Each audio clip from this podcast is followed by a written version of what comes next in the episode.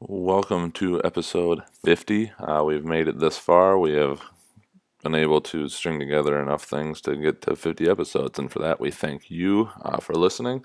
With this, we're having a special Clinically Pressed giveaway. Sign up for our email where we just send you each episode in an email so you get it delivered directly to your inbox.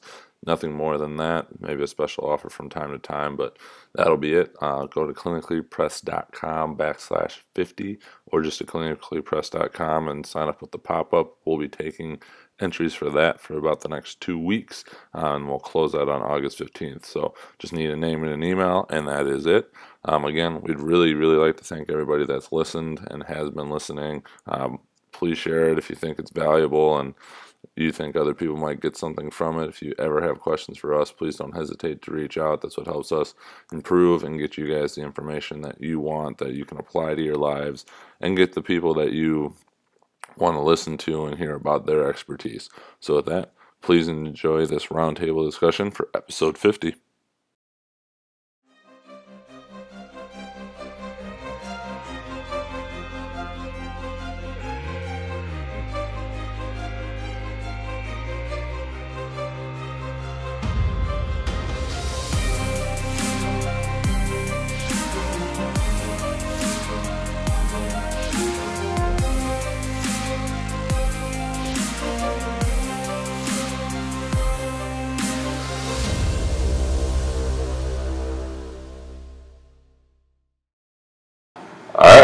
Welcome to this episode of Clinically Press. We're doing something a little different for this one.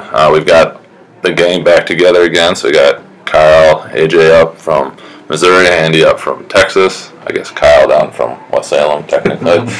The travel of all. Yeah. And so we were trying to come up with a topic, and we figured we would just go around and talk about what all the answers to the Clinically Press questions would be. So to get that started, the first one we're going to bend just a little bit, saying what is something that if you could go back over the year and tell yourself, what would you do? Who wants to go first? I should have thought for a little while. Good talk. Your idea. I guess I could start. Abort. Change podcast episode.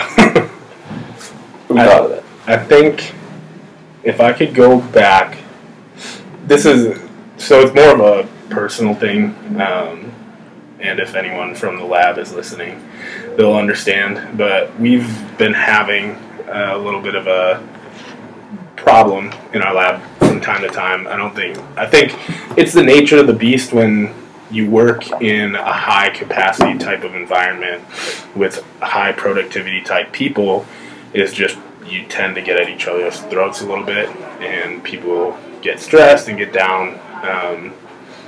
So one pact I kind of made before I left was that I was going to try to be more positive. And I think if I could go back differently, a lot of these situations that I maybe got myself in, or a lot of the times where I felt really down about things, were more because of my attitude about the reality than the reality itself. So if I could go back a year and just do things differently as far as taking in what is presented to me, because the work is always going to be there. We're always going to have a lot of work to do, and it's always going to be pretty high stress as far as deadlines and maybe not being super comfortable in your knowledge base in a specific area. I'm trying to keep it as general as possible.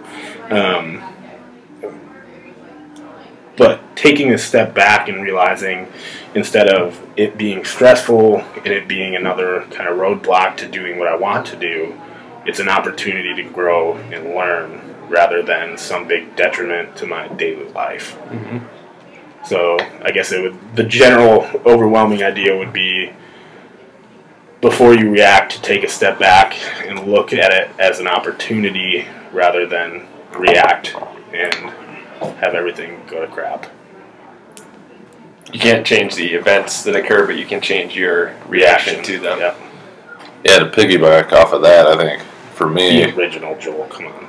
Well, it was actually one of mine. It was just like patience and frustration, and then looking at the system that I work within on a much bigger scale, and not just in my daily life, just that things don't move quickly. And how can you affect that? And any time I get like pissed, or I'm like, oh, it's this person's fault, or this is, and they aren't, you know, on top of this, or so on and so forth, I recommend everybody, this would be a book recommendation, it's been a while since I read it, Jocko Willink, he was on Tim Ferriss, he's the Navy SEAL, Extreme Ownership is the name of the book, and every time I start getting into that mindset, I come back to, like, his whole thing is everything that basically happens to you and how you react, that's you. Like, if it didn't go your way, or that person didn't understand what you were trying to say, that's on you. That's your issue, and, like, own that. And you need to do a better job presenting it, or maybe present it in a different way, or different things like that. And I think that's what I've tried to come back to, is stop trying to pin anything on somebody else and making sure that I did everything I could to get it to where I needed it to be. So that was kind of, you know, the piggyback, like taking that step back before I get all frustrated and, oh, F, you know, this, and trying to go off and do something different. Going back and say, okay, how could we reframe this to maybe potentially get it across? And then when you argue safety, that helps a lot. I've learned, when you argue safety, people start listening. Safety or liability. We can get sued for this. Yeah, all in the same, definitely. Well, I'm going to follow up that one along the same lines then. Or so original. With looking at things, again, framing it in perspective, and like stuff happens, and not looking at it as good or bad, because maybe it seems like it at that point in time, but things are going to play out down the road, and maybe what looked like it was bad initially when it occurred, it turns out it's got a silver lining, or it works out for the better, or the flip side of that too. Maybe what you wanted at the time, what you thought was really good, it turns out that, oh man, that wasn't good at all, or that's not how it would have ideally played out. So just kind of, again, looking at the perspective, and just almost taking things as they come a little bit, and just kind of seeing how they play out, and still controlling what you can control and everything. But if it's out of your control, kind of not resisting it as much, but just more acceptance with it. The original. If I go back, I would have put money on the Rockets last night. So that one backfired on me. Well, now, well, that's the episode, guys. Yeah. No, in theory, now that's legal. There could be. Yeah, there you go. Yeah, certainly. Mine would probably be making health more of a priority, and realizing once you lose health, every other part of your life will just start to crumble, and it's very difficult to do whatever you want to do once that's kind of taken away. So being more appreciative of just the little things and little decisions, and how that plays a role in long-term health, and making simple daily decisions, knowing that you're playing the long game, and not just, oh, this will taste good today, or this will make me feel better right now, but how is that going to have a long-term impact on health? Because again, once that's taken away, everything else will fall with it, and that's a hard lesson that I learned this last year. And so that's something that I've made a big effort on, is to change a lot of those little things within my lifestyle and making them more of a priority to just improve my overall health. So everything now has shifted. Instead of more performance or trying to get as big as I can, as strong as I can, or as good at something as I can, now it's always, well, how is this going to impact my health? And just looking at things through a completely different lens. Focusing on the long game. Yeah, and it's changed every single aspect of my life, making sleep more of a priority.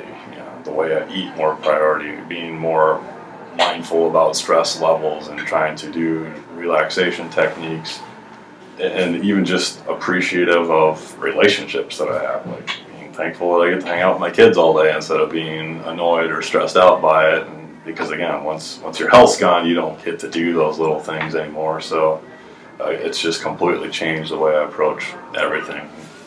Like I said, I learned that the hard way this last year, but I think, looking back and the perspective of it, there is some silver lining there, that it's forced me to make a lot better decisions now moving forward that hopefully will pay off in the long term. So that would kind of be mine.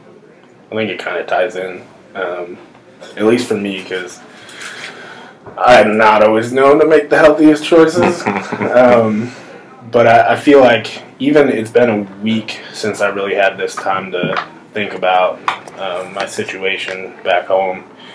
And since I decided that I would just start being more positive and taking a step back, like I feel so much better even just in that week, just because inherently things are going to come up. No matter what you do, if you're trying to progress your life forward, things are going to come up, and it's so easy to just get in this mindset about essentially complaining all the time. And for everyone that knows me, I love to complain. But in the past week, taking a step back and thinking about the implications of whatever comes up rather than just going down a dark path has been so helpful to me. And hopefully I can one day learn that health is important. Just don't lose it. So second question then, I think we can open this up, fitness purchase and or just other purchase, give or take around the $100 mark, that's had the most impact on your life. I've already been thinking about this one, so I can roll off. Yeah, I got it. I have nothing. So one is definitely not going to be under $100, although I think there's options you can get that are close, and the other is more work related, but I think could be beneficial. Having gone and done a dry needling course and picking up a bunch of needles for under $100 to utilize, it's been a game changer in some of the treatments. I haven't experimented on myself enough yet, but just for things that we weren't able to get to using my hands for treatment, and what the power that you can get out of that, and not even knowing the full power of it yet, getting to go back later in June to check that out, like that's been huge. And then we just invested in Power Blocks for the house, the dumbbells, and I haven't used them much yet, but knowing that I will be, and we got the under 90 set, which are not under $100, but it beats the heck out of buying up to 90 pounds in dumbbells for space and cost. Like having no excuse for not being able to go down and do something. And I feel like once I get my Aerodyne down there at some point, then I really won't have an excuse to just go hop down and do something for 20 minutes and reap the benefits of that. You got a lot of options there too with pounds of dumbbells. Right, except that if anything overhead I have to do is seated because the ceiling is really low, but that's okay. Hopefully in the next house we won't have that issue, but those would be my two things probably over the past year. That's good. I can attest to the dry needling helping because Joel worked on my hand and it helped. So. Did you say that?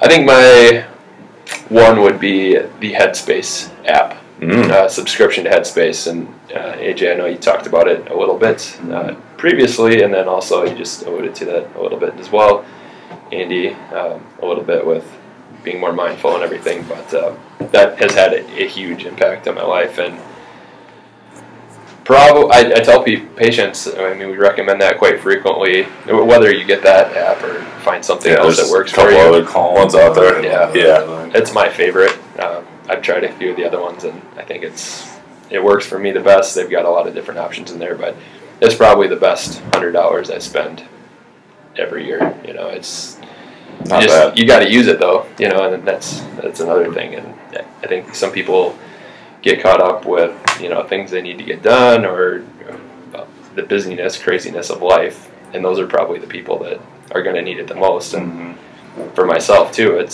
I get in those periods of like, I got all this stuff to get done, and I don't know if I want to take time for that, but getting into that habit has made a big difference, so I would highly recommend it. I'll go kind of two. One of them is just kind of a broad category, just the resistance bands. Whether you do, you know, the larger ones or the mini bands, there's so many different things you can do from a mobility standpoint, from a prehab standpoint, and even a training effect, depending on which ones you get and how you use them, and all kinds of different strengths and sizes and stuff for those, so it'll cost different amounts. And then I'd say the other one would be proper footwear. It's amazing how much of a difference that makes with either running shoes, walking around shoes, or lifting shoes. I mean, they. What are you in now? I still like the CrossFit ones for lifting and the Nanos. Yeah, yeah. I'm trying to think of which one I had though. 5 maybe? I don't know. Yeah. It's those yellow ones. Yeah, I think I really like lifting in them, and then that's before they started adding more of a heel into them. Right. That was, I think, one of their last zero drop ones. And then I still like the New Balance Minimus for just like my walking around kind of cross train shoe, if you want to call it that. I don't do a ton of running in them, but just that daily leather thin sole, yeah, kind of tennis shoe. I think I'm going to go a little out of the box and a little more of a metaphorical purchase. So I have a habit of kind of along the same lines of what I was talking about before. When we're busy, I let everything else go, and it's work, work, work. Go to the lab at 4 or 5, stay until 7 or 8, and just keep doing that until I burn out and crash.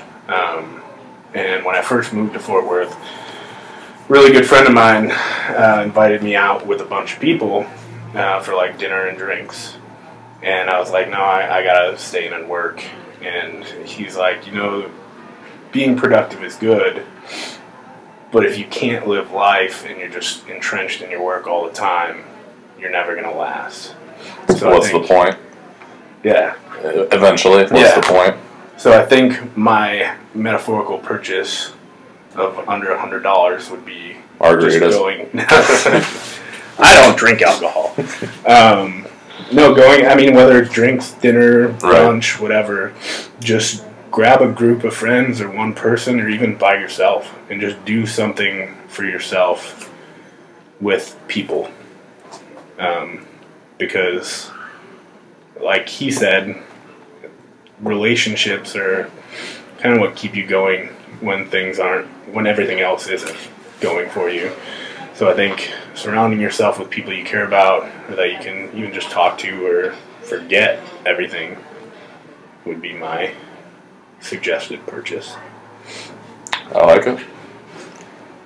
Book recommendations. Useless in this. All I read is textbook. What's your favorite textbook? That you actually are pulling something out of, that you'd be like, I really got something out of this. Not just textbooks for textbooks' sake, because I think we've all had that plenty in our careers. See, I think... Or non-existent. Yeah. The only textbook I've ever read cover to cover is a sports sociology textbook. Really? When I was an undergrad. I read... My favorite one. Who was it by? McIntosh, Skeletal Muscle Structure and Function. Was great. It's going to be more for students of this stuff rather than the practical aspect. But if you're looking, if you're new into the field and you're legitimately interested in kind of the physiological mechanisms of different things and how you can piece together, I guess it's more for research because you learn how to piece together X, Y, and Z to justify a specific study, or even if you want to be a very scientific coach, which may for some people be too much, that's a good book. And then from, I'm not done with it yet, but I'm reading The Physiology of Training for High Performance, I think it's called, by McDougall and Digby Sale, and that's a good one. And they actually do a pretty good job of, like, I feel like anyone could read it and not get lost in it. It's not like Brooks, where it's very dry. It's, I feel like they're very good writers in that aspect. All right. Well, I'd say the best one I read recently would probably be Crushing It by Gary V. That's probably the best one I've read. I mean, for those that haven't read or heard of it, just very practical guide of how to use social media, different platforms strategically to help a business or any kind of brand to help it just grow. I'm going backwards, so now I'm reading Crushing It, the first one. But I did it first. What was the first one you recommended? Crushing It is his recent one, and Crush It. Crush It's the first one. Yeah. The first one that he wrote probably like 10 years ago. I just picked up last week, so I'll go back and read the first one. Peanut butter out of order. So that one he's probably talking about. You guys have heard of baby spoons? Gotta get on this. You guys gotta hop on the MySpace train. Yeah. On the interwebs. There's a new developing company called Instagram out there that I think is gonna make it. Keep an eye on it. Buy some stock. I got a few. Top one would probably be Unconventional Medicine by Chris Kresser. I just listened to his recent podcast when he's talking about that one. It's really good. Because he's got a newer one out, the Healthy Gut, Healthy You, right? That he just released. Really? Okay. That's a follow-up, I think, to that with just more specific focus. Sure. Yeah, this one was very broad. Mm-hmm. It was very good. I like a lot of his stuff. So just talking about... kind of integrating functional medicine with ancestral, the types of things that our ancestors did that carry over, and basically how our environment now doesn't match our lifestyle, and just kind of how to put that all together and everything. So I do think that is the future of healthcare. It's just slow to get there and everything, but it's super interesting. His podcast is awesome, too, if people haven't ever heard of it. I'm trying to think of the specific name. Got it on here, I'm not sure either. Because the episode I recommend for people, if you're interested in that book and more of the nutrition focus, is the one he did with Chris Masterjohn. So I literally was starting Twitch are playing in the background. Maximize your nutrient intake. Chris Kresser. Revolution Health Radio, is that what it's on? Yeah, that's his podcast. We'll link all that up. Sweet. Highly recommend his stuff. Yeah, that's good. Then a couple other good ones. Primal Body, Primal Mind is a good one. Maybe a little bit heavy for just the average, everyday person. Nora Gedgaudas.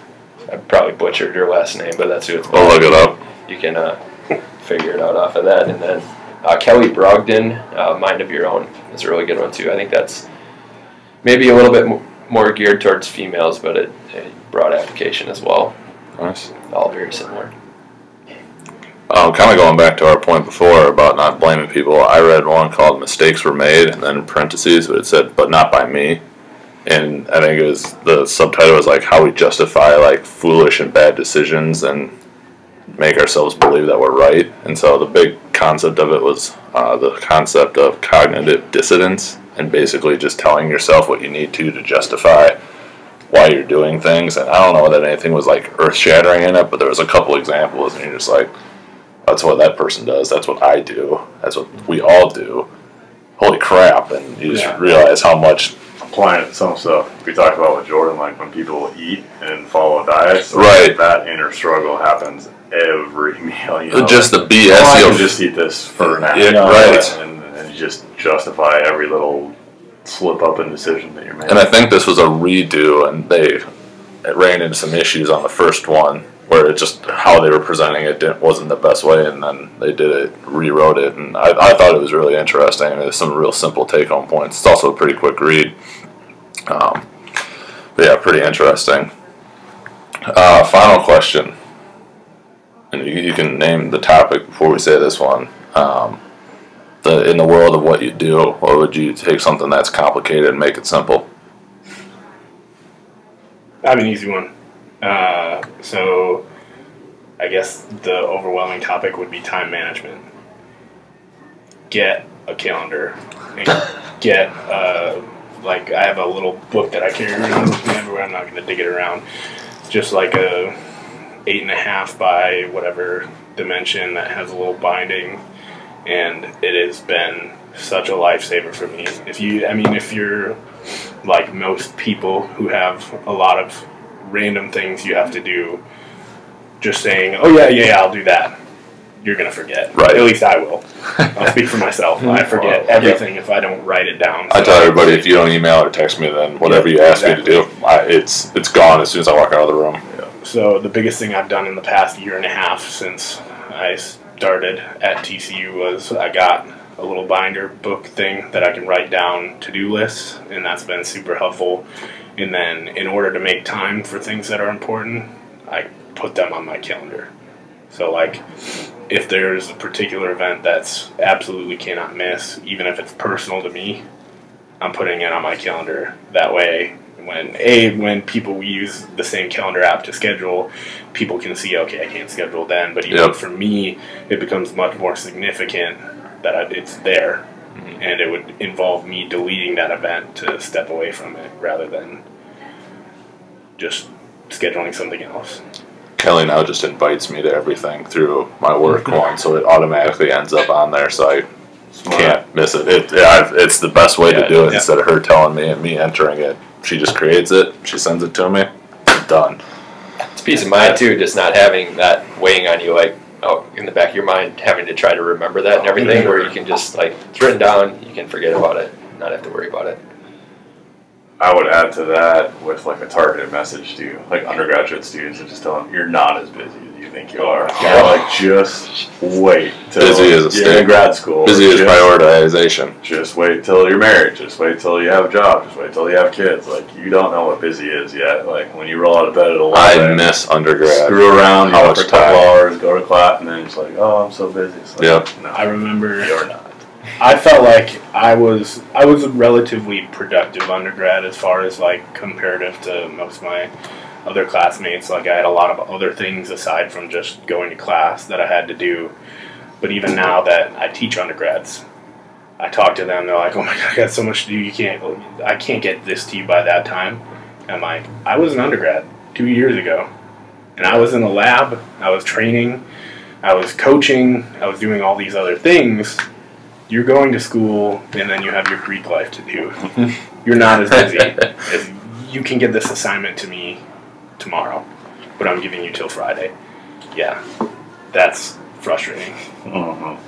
It's just what you choose to prioritize. Mm-hmm. Well, and I think what I've realized is what usually gets chopped away is your lazy time. You know, like just sitting and watching TV or just sitting and doing, like, those things just don't happen anymore. Straight out of Gary V's thing. Right. He's not asking you to reorganize your life. He's just saying if it really means something to you, cut out watching. Yeah. You know, a marathon of Netflix. Right, exactly. If you replace that with getting on social media and interacting with people, it's still a grind, but now you're grinding to something that, in theory, is a passion of yours, and you didn't. He's not asking you to not sleep. He put it in this last one. You need 6 to 8. Yeah.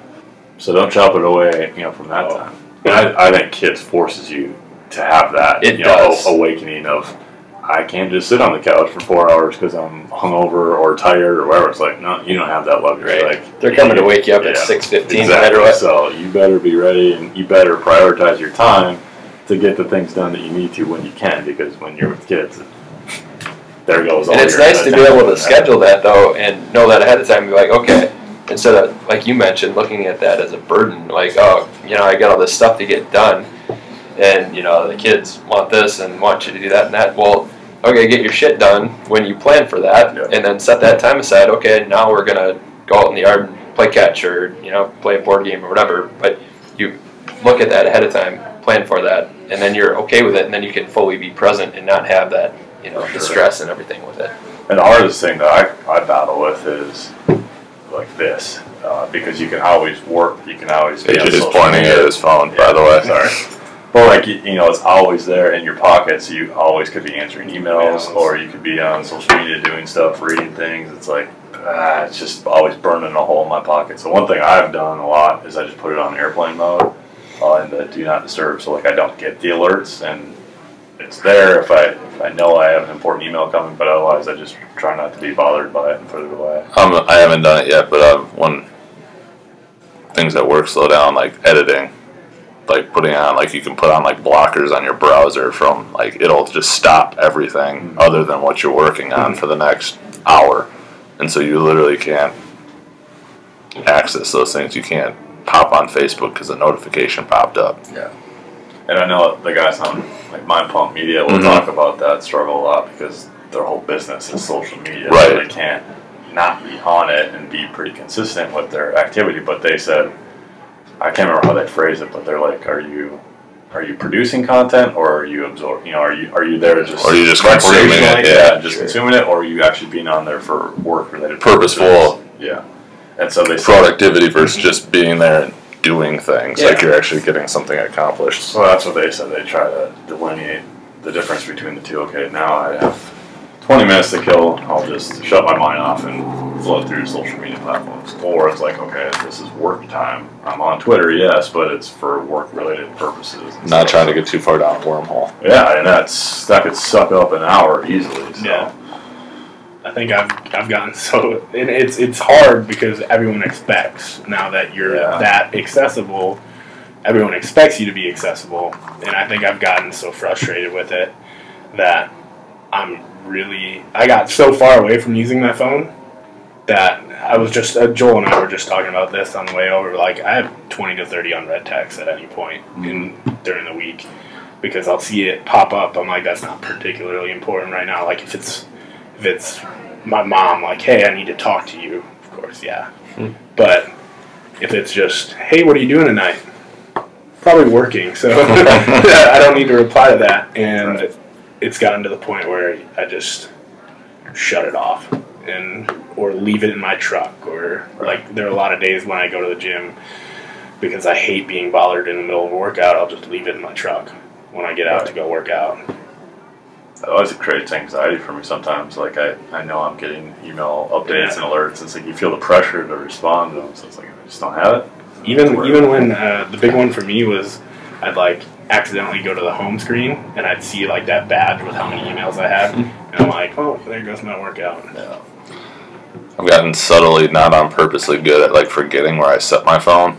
I don't know why it's been like a thing, but that's been happening more and come back. And the airplane mode, I started doing that at night. I just turn it off completely. It's supposed to, in theory, help with your sleep too, but that's a whole nother thing. But yeah, I just flip it off, and then because who's really going to email me between 10 o'clock at night and 5 a.m. in the morning that students. I really need to have? I don't have that problem. But again, to my pump, I think Sal, the holistic, he'll say the only time he uses his phone is when it's plugged into the charging port. He just leaves it at that spot in the house. Mm. So if he's on his phone, he's going to be standing right there using it. Otherwise, that's where it stays. It comes full circle, like back in the day. Right. Yeah. I know. That's kind of attached to a wire again. I think... Also, so a lot of people, when I have this conversation with like athletes or just other people when we're chit-chatting about productivity or random other things, and we talk about like, you know, oh no, I just want to check Facebook or Instagram as a way to shut off the mind. I think one of the biggest things I've done is picked up other things that are more beneficial than just staring at a screen. Headspace. Yeah, Headspace. Mine that I've gotten really into is if I've got 20 minutes, I'm going to sit down and play my guitar. Or there you go. One weird thing I like to do is like play with Rubik's Cubes. So instead of like sitting on my phone for 5 minutes, I'll just like do a Rubik's Cube quick and play around. And that's, to me, has been way more... Because when you're on your phone, you're engaged, but you're not engaged, and it's not really productive. I play solitaire on it. Yeah. Well, I mean, even that's better than searching. No, yeah, I was, anything that you can do that you enjoy rather than just... surfing Instagram for something to gossip about or whatever is probably better than... I don't think it's a good excuse that, well, I just want to clear my head. I gotcha. Well, in the interest of time and moving on, I'll wrap it up. Alright. Well, this will be on a long string of other things coming from this reunion of the Clinically Press squad, so we hope everybody enjoyed it, and we'll talk to you later.